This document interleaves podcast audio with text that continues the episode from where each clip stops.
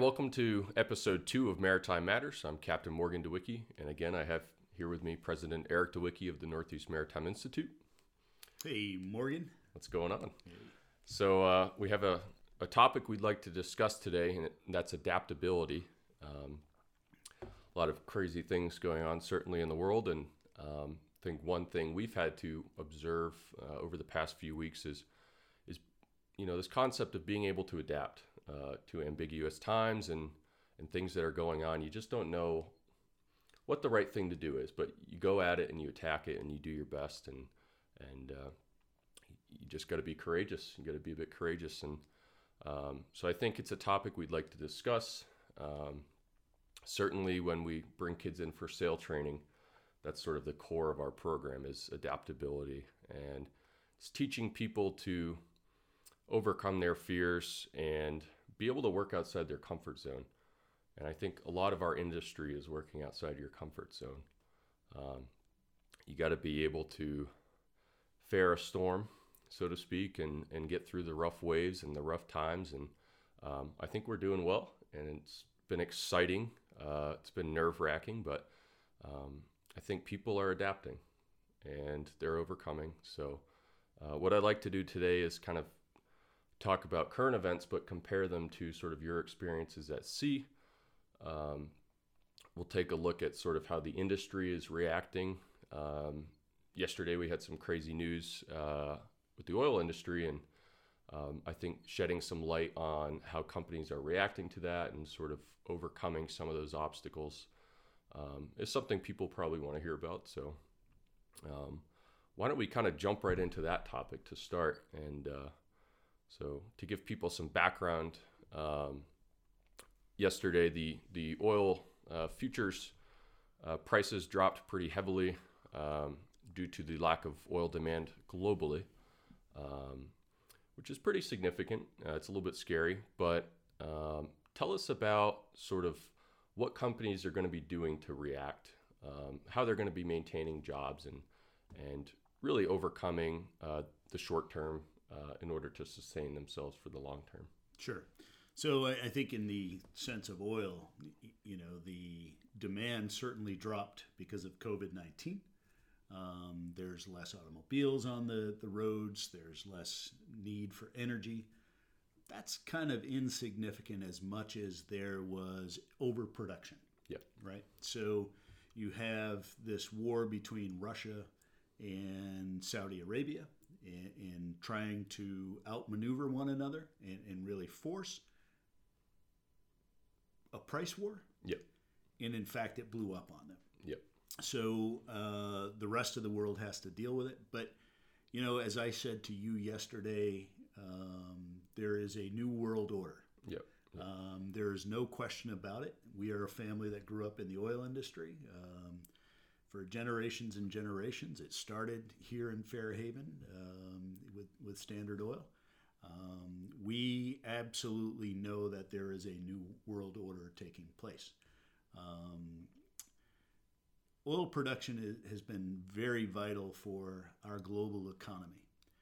And this shift is going to be huge. It's going to be immense, and we are going to have to create a whole new global economy. And what is that going to be? You know, is that going to be in the services industry? Is it tourism? Is it education? Quite frankly, is right. it is it research uh, and development for new technologies? We don't know yet. We really don't know yet. So, how does this affect the maritime industry? And we don't know yet. Right. So the ability to adapt to ambiguity is key. And, and some of the best adaptations to industrial economies is has been incurred by the maritime sector, right? So the maritime industry really is one of these brilliant industries that adapts and they, they you know shape up and they figure out where they're going to head. So if you look at the offshore supply industry, for example, you know, they supply the drilling rigs and they go out and support. Well, they're going to have to adapt, right? So where are they going to adapt to? They're going to adapt towards offshore wind, right. for example. They're going to adapt their vessels so they can go ahead and build wind terminals and, and, and wind farms offshore. Um, that's one of the things we're going to have to do. Uh, with that, we are going to look at this homogenized industry that not only are we providing energy, but I think food is going to be one of the critical factors in the future of maritime operations. Food is going to be essential, and clean food, and, and food that is sustainable and not uh, ruining nature uh, in the sense. Okay, so where does food go? You've, you've certainly got aquaculture and sustainable aquaculture, but you are also going to be looking at, at, at proteins such as shellfish, and in fact, fish can be grown at sea. Um, there's been, you know, strides making made with certainly the salmon industry, but that's been been controversial. But there's even the opportunity to grow Atlantic cod at sea in, in these new vessels, and and it's pretty fascinating when you see some of the technologies that are being created to create fisheries. But the other thing is we're dealing with um, that the world has to tackle as not only the maritime industry, but the world as a whole is ocean, ocean acidification, global warming, and these huge algae plumes that are being developed, um, certainly in the Gulf of Mexico, certainly in parts of the Atlantic, in the Pacific, the garbage patches. We're going to have to clean up our waters, mm-hmm. right? So this is going to be a major part of growth opportunity in the maritime sector, um, with kind of forward-thinking peoples uh, in how they are going to commercialize and sustain these opportunities. So when when I was a kid growing up, you, you know, it, it, was I grew up on tankers. You know, 85% of my career was LNG tankers.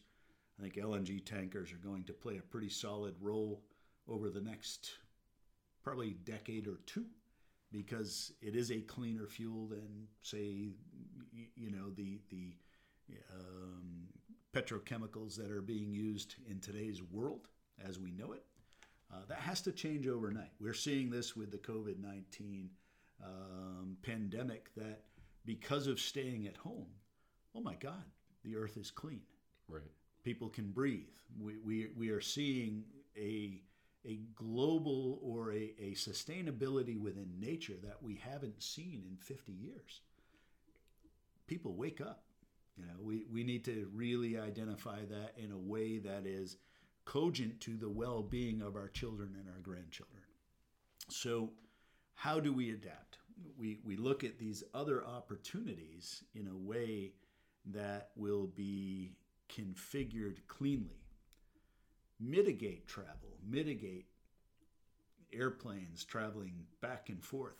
You know, airplanes is another thing. I think people are going to be moving across the ocean on ships again. I really do. I, you know, if we can figure out how to uh, scrub the air uh, on passenger liners, um, you're going to see more and more travel overseas on ships. I believe that. The planes are killing our planet.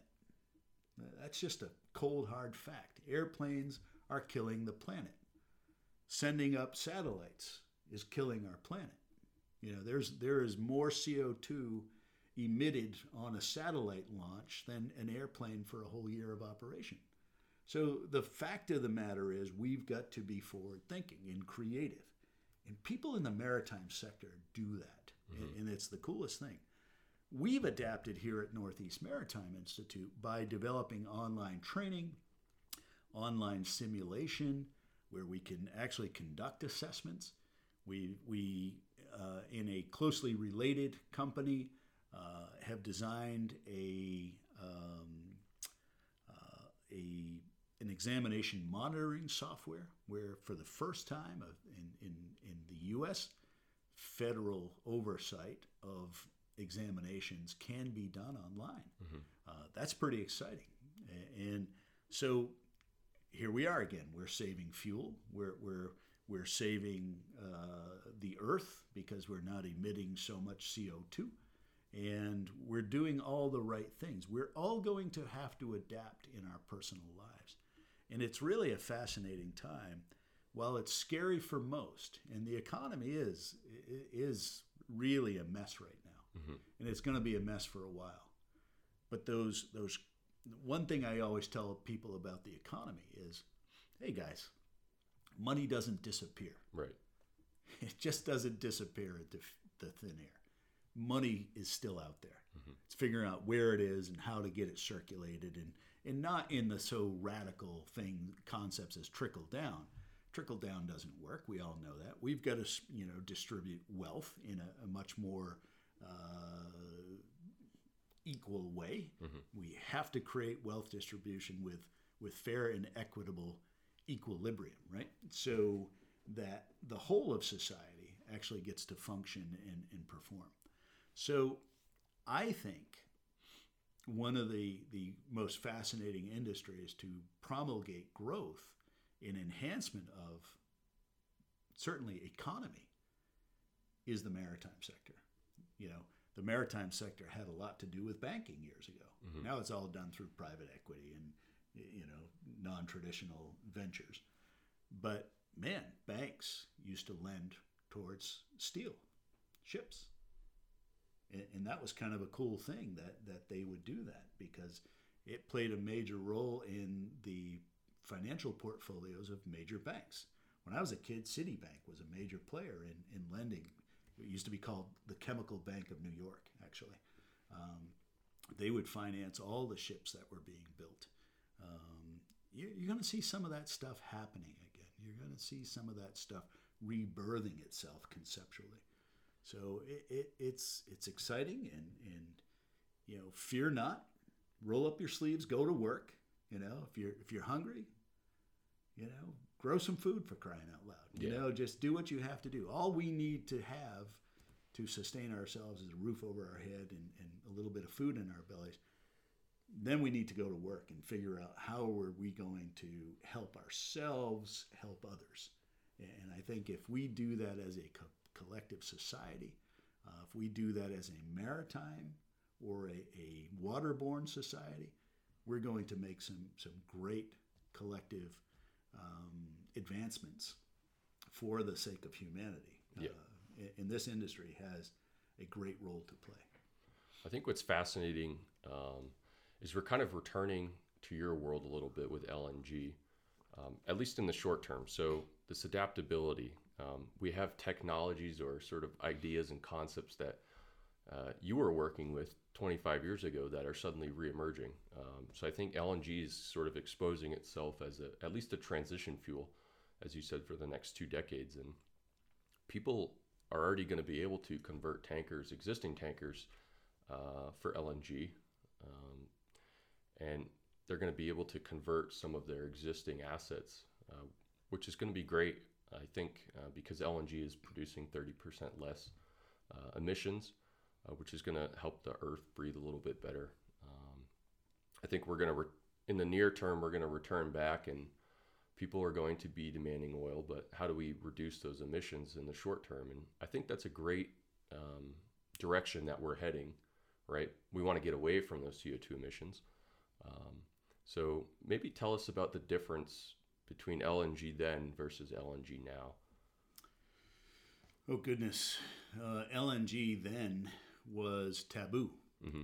Um, nobody wanted to work on an LNG tanker because if it exploded, it had the the uh, candle power of ten hydrogen bombs, and you know people were deathly afraid of LNG tankers. And, and in fact, they are the safest commercial vessels on the water. You know, and the reason is is because they were they they had they were held to such high technical standards in ship construction and and oversight and vetting processes. Um, only the best of the best got to work on the LNG tankers, and and it was the no nonsense people, and and we really when I look back at it as a kid getting allowed to go work on an LNG tanker, I had no idea what an opportunity that was. And I, I it was a job, you know, and got there and man, I fell in love with it. I, I just fell in love with the whole concept of LNG. Uh, in my mind, clean fuel, mm-hmm. you know, and not as clean as it should be, but certainly cleaner than everything else. And it was a great way to um, earn a living. And when I say a clean fuel, not only for the globe, but for the mariners that work on board these vessels. Um, when I worked on the oil tankers, yeah, you'd have to crawl in the, the holds and, and you would Butterworth, uh, which is cleaning the tanks and muck those tanks and wear your respirators and go down. It was the most god awful work you could imagine. And I started my career as uh, a rating, or if people don't understand it in military uh, concepts, it, it's it's enlisted, right? So you're you're just a just a, a grunt. You Yep. you go down there and you do the grunt work, and which was also one of the best education forms of education that I've ever had. Um, you know, when I got to the LNG tankers, oh my God, there was none of that grunt work. You know, it was all clean work. There was chipping and painting of the ship, of course. Um, but man, you were working with clean fuels. You you were using your head. You were taking readings and and gauging readings and, and reporting readings. And you know, the the cargo officer took those readings and and you know did his job by loading or discharging the vessel based on the data that was coming in. And it was all analog at the time. There was no digital data. Yeah. So basically, that analog data had to to uh, enroll uh, the human element uh, in order to operate a vessel in a safe, efficient, and cost-effective manner. And so, um, how is it today? People understand that it is a clean and safe operation. Um, we still have to ensure, you know, the, the maritime administrations that register these vessels, they need to make darn well sure that these vessels are operating at the highest standards of all. Mhm. You know, it, it it is imperative that we never loosen the grip on those high standards because it could be dangerous. Right, right. Um, but all in all, I mean, I think we're going to see more. I think we're going to see more ships using LNG as fuel, um, which is a good thing. Mhm. Um, much more efficient. You'll see vessels lasting longer, by the way. Yep. Uh, there's not as much uh, corrosion on the engines. Um, it's a clean fuel. So I, I think that's the way to go for the next 10 or 20 years. Ultimately, we're going to see uh, electric motors. I, I just know it in my heart of hearts. I think we're going to figure that piece out. We're even if it's turbo electric, Mhm. um, using LNG as fuel, um, we're going to see that. And, and I, I just believe that um, if anybody is going to adapt, it's this industry. Right. And I think we're going to see that in a, a very righteous way.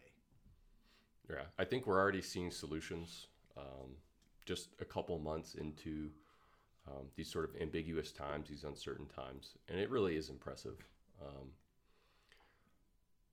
sort of getting exposed to this, um, the inner workings of the industry the past few years. Um, I've had the chance to work here and, and really get to know um, how significant it is. Um, I think I've grown up always surrounded by it and being on the water, but to really get to know the people and how brilliant they are, um, to get to see the policy at the highest levels.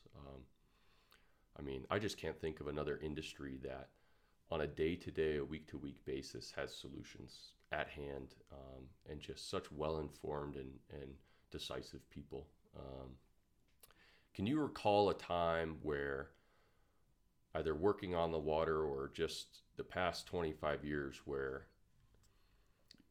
there were ambiguous times in the maritime industry at this scale, uh, or not at this scale, but I'll say, you know, I guess news wasn't as quick back then. So, how would you know uh, all the time what was going on? But, um, you know, we're going through a time where vessels are sort of having to lay up and, or not lay up, but they're storing offshore and um, things are a little slow right now, so to speak. Um, where are things going to go in the next couple months, do you think?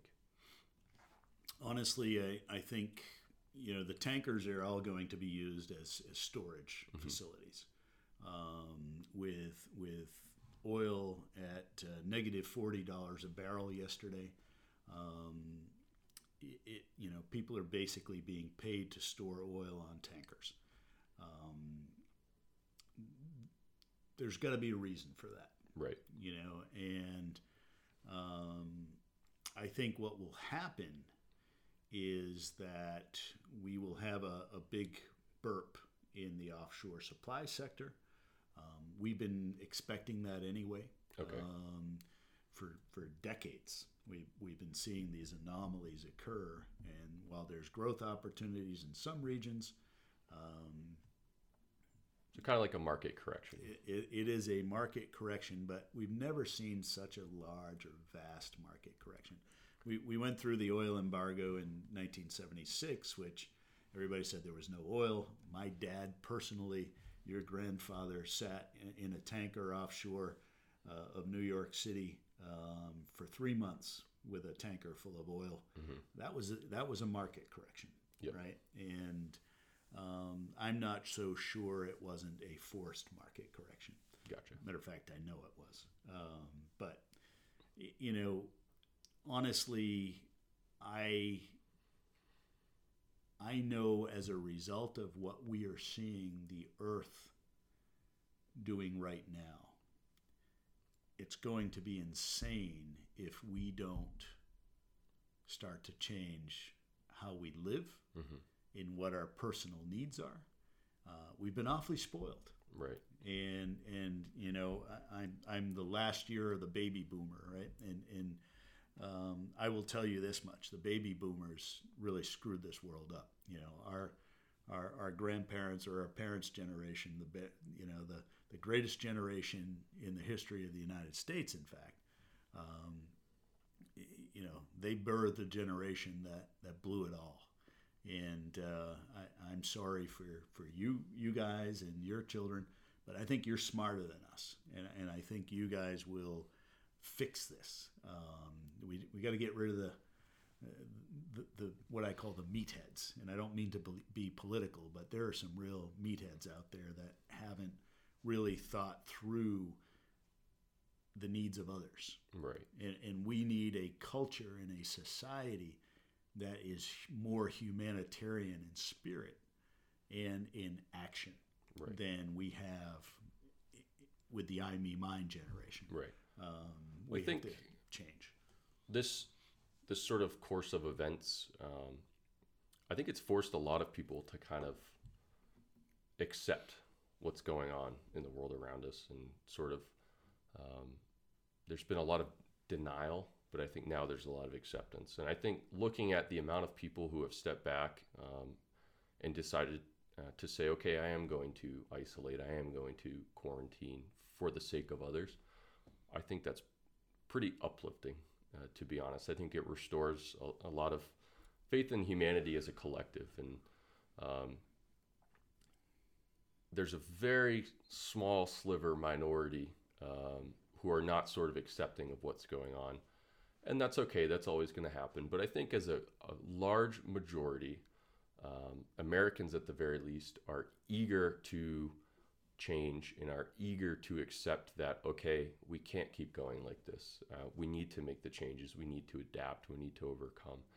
And i honestly think they're looking for direction or they're going to be looking for direction. Um, so hopefully in a few months um, we're going to kind of be able to know where we're at and the directions we need to take. And so i think um, being in the maritime industry uh, is unique in that we know how to adapt. We're used to this. Um, and now it's looking at sort of the rest of the economy uh, as a whole and saying, okay, are you guys ready to adapt? Are you guys ready to, to overcome this? Well, here, here's the interesting thing, right? We, and we just discovered that you know we've got this this this concept of nationalism and globalism, and and yet we really haven't had a taste of real globalism.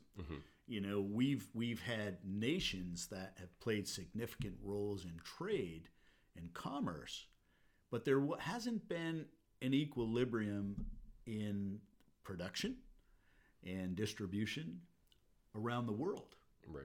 right? So I think what we're going to discover, and this is going to benefit the maritime sector greatly, and I mean vastly, is we're going to discover that we must create a trade equilibrium that actually we realize production in not just one country or one part of the world. Right. It's going to have to be in all parts of the world. And, and that's to protect the environment, and that's going to be to uh, protect the economy, and that's going to be to protect distribution practices. And we are going to see an increased representation of manufacturing in all parts of the world. And this is my prediction. You know, I don't know this for a fact, but I see it. I see it as clear as day. Right. We are going to see places that have not participated in manufacturing historically start to engage in that. And that can happen anywhere, right? We've we've created that. We created that that disproportionate support in other regions of the world where we became heavily dependent on one region or one nation, as a matter of fact, mm-hmm. to produce all of our, our goods and products. That blew up in our face recently, Right. right?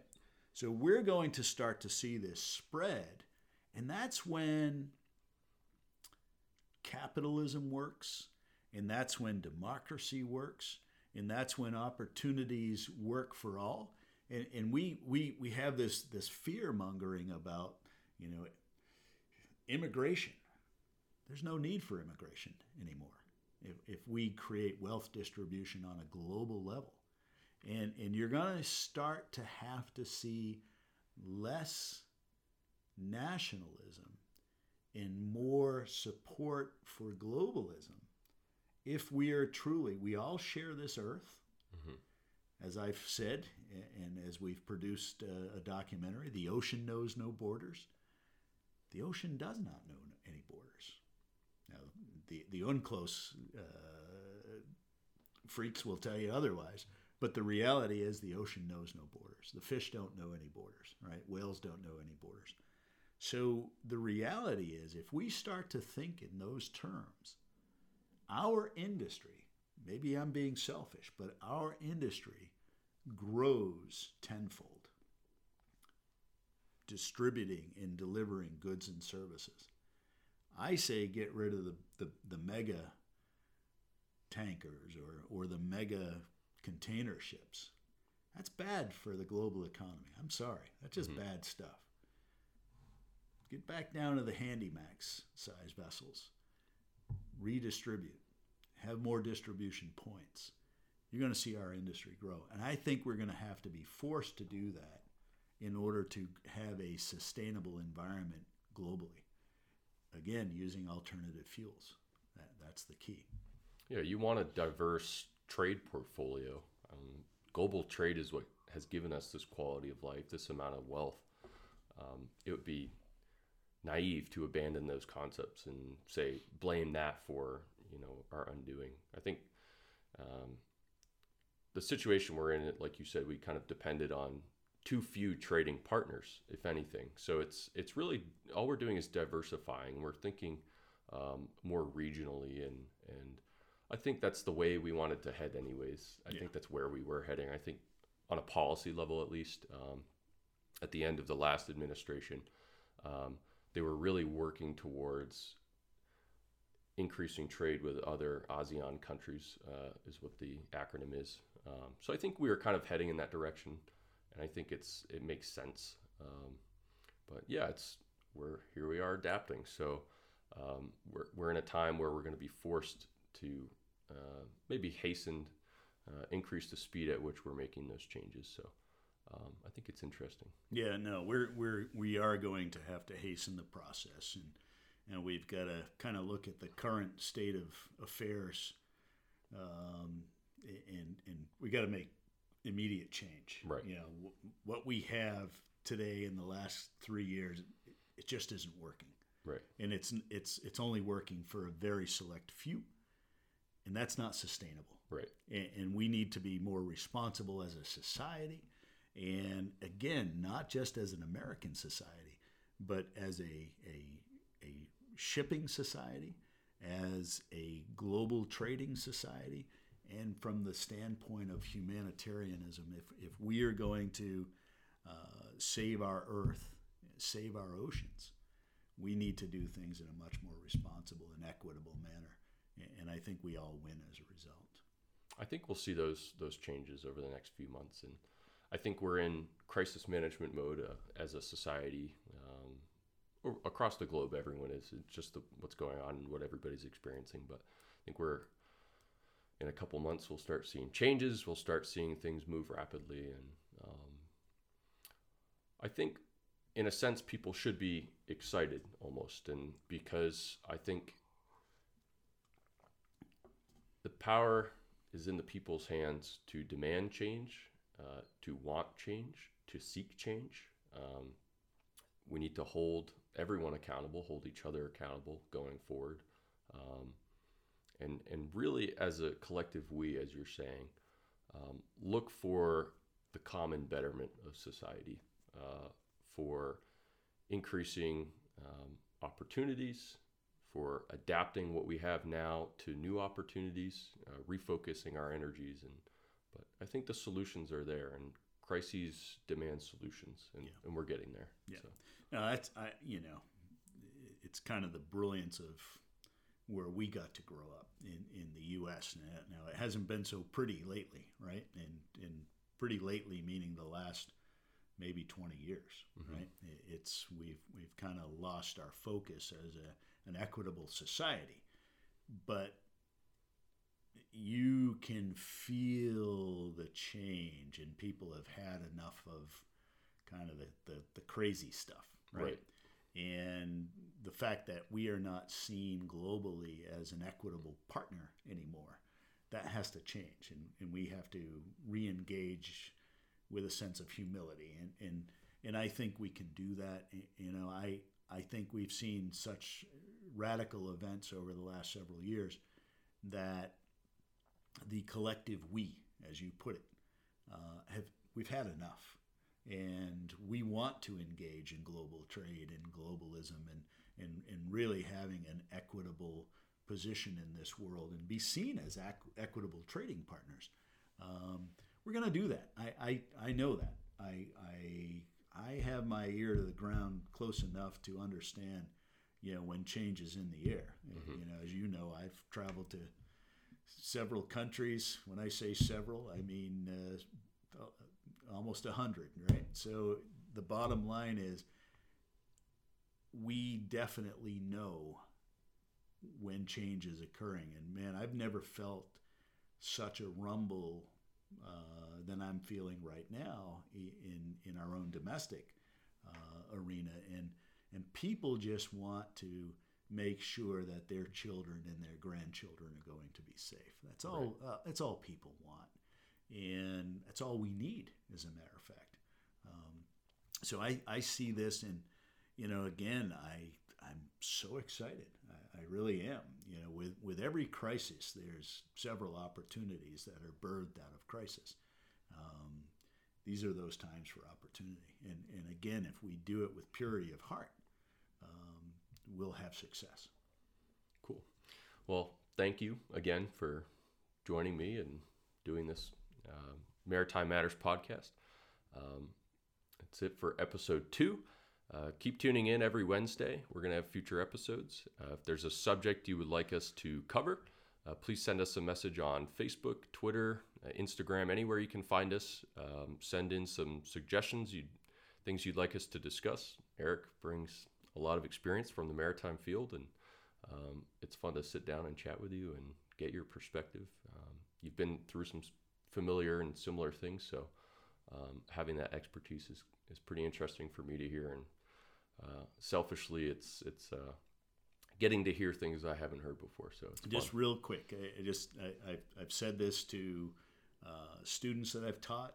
Um, I say this to I've even said it in front of Congress no such thing as an expert. Yep. Uh, there's just experience, right? So, but it is fun to hear, and uh, thank you for joining us on this subject of uh, adapting to ambiguity So, Thank you all. all right.